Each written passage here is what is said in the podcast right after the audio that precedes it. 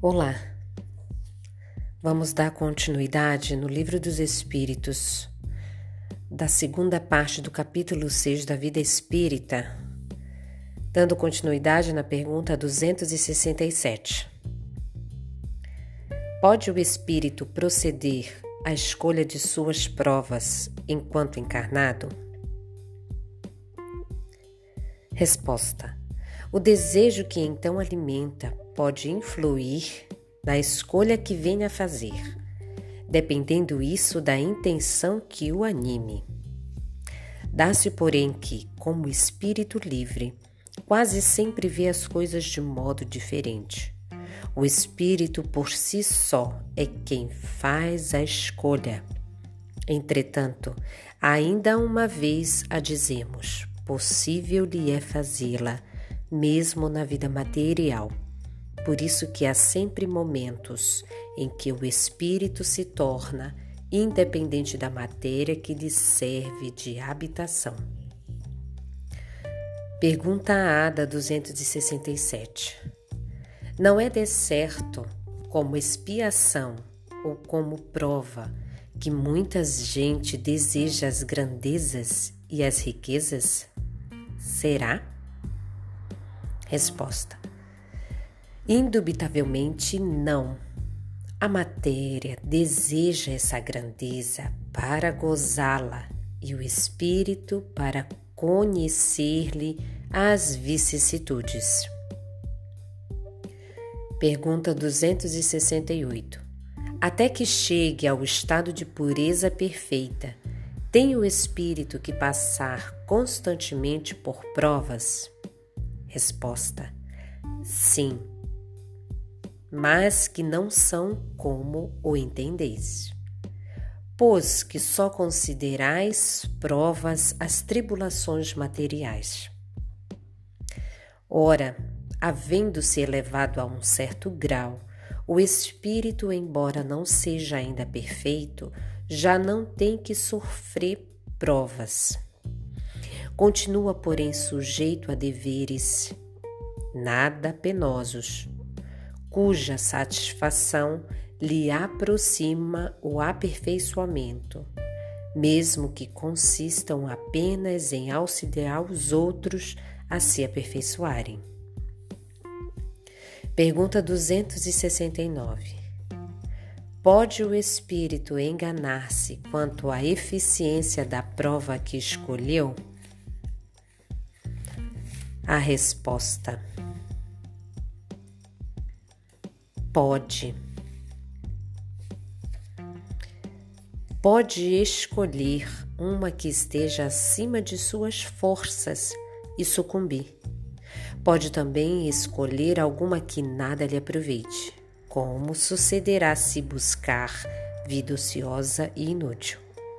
Mas então, voltando ao mundo dos espíritos, verifica que nada ganhou e pede outra que lhe faculte recuperar o tempo perdido. 270. Pergunta: A que se devem atribuir as vocações de certas pessoas e a vontade que sentem de seguir uma carreira de preferência a outra? Resposta: Parece-me que vós mesmos podeis responder a esta pergunta. Pois não é isso a consequência de tudo o que acabamos de dizer sobre a escolha das provas e sobre o progresso efetuado em existência anterior?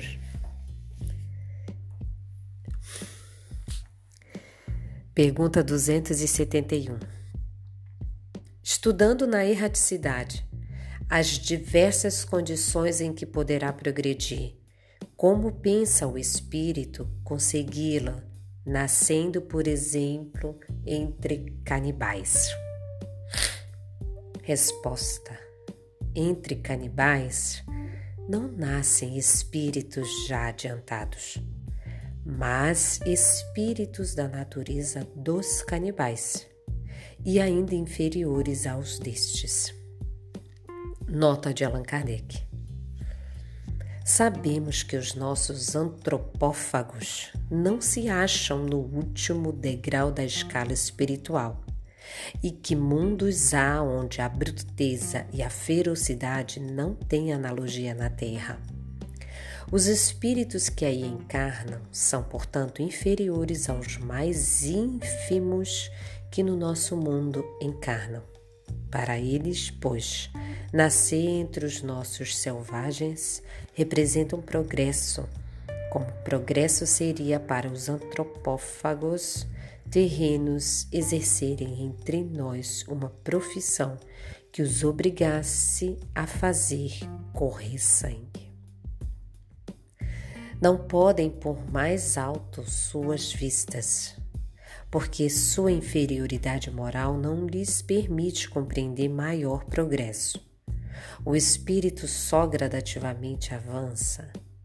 Não lhe é dado transpor de um salto a distância que da civilização separa a barbárie, e esta é uma das razões que nos mostram ser necessária a reencarnação, que verdadeiramente corresponde à justiça de Deus.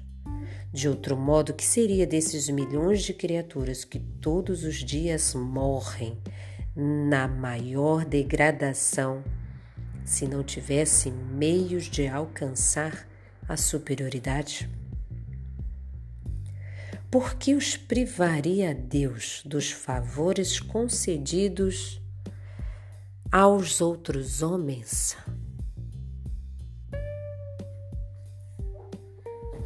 Pergunta 272. Poderá dar-se que espíritos vindos de um mundo inferior à Terra, ou de um povo muito atrasado, como os canibais, por exemplo, nasçam no seio de povos civilizados? Resposta: Pode. Alguns há que se extraviam por quererem subir muito alto mas nesse caso ficam deslocados no meio em que nasceram. Por estarem seu costume, seus instintos em conflito com os dos outros homens. Nota de Kardec. Tais seres nos oferecem o triste espetáculo da ferocidade dentro da civilização voltando para o meio dos canibais, não sofrem uma degradação, apenas volvem ao lugar que lhes é próprio e com isso talvez até ganhem. Pergunta 273. Será possível que um homem de raça civilizada reencarne por expiação numa raça de selvagens? Resposta: É mas depende do gênero da expiação. Um senhor que tenha sido de grande crueldade para os seus escravos poderá, por sua vez, tornar-se escravo e sofrer os maus tratos que infligiu a seus semelhantes. Um que, em certa época, exerceu o mando pode, em nova existência, ter que obedecer aos que se curvaram ante a sua vontade. Ser-lhe-á isso uma expiação, que Deus lhe imponha, se ele abusou do seu poder. Também um bom espírito pode querer encarnar no seio daquele, daquelas raças, ocupando posição influente para fazê-las progredir. Em tal caso, desempenha uma missão.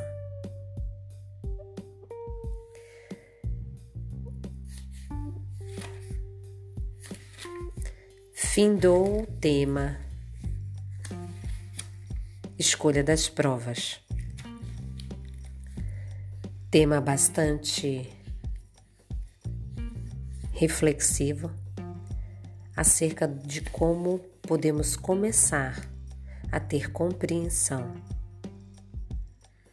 dos contextos existenciais de inúmeras nações, né?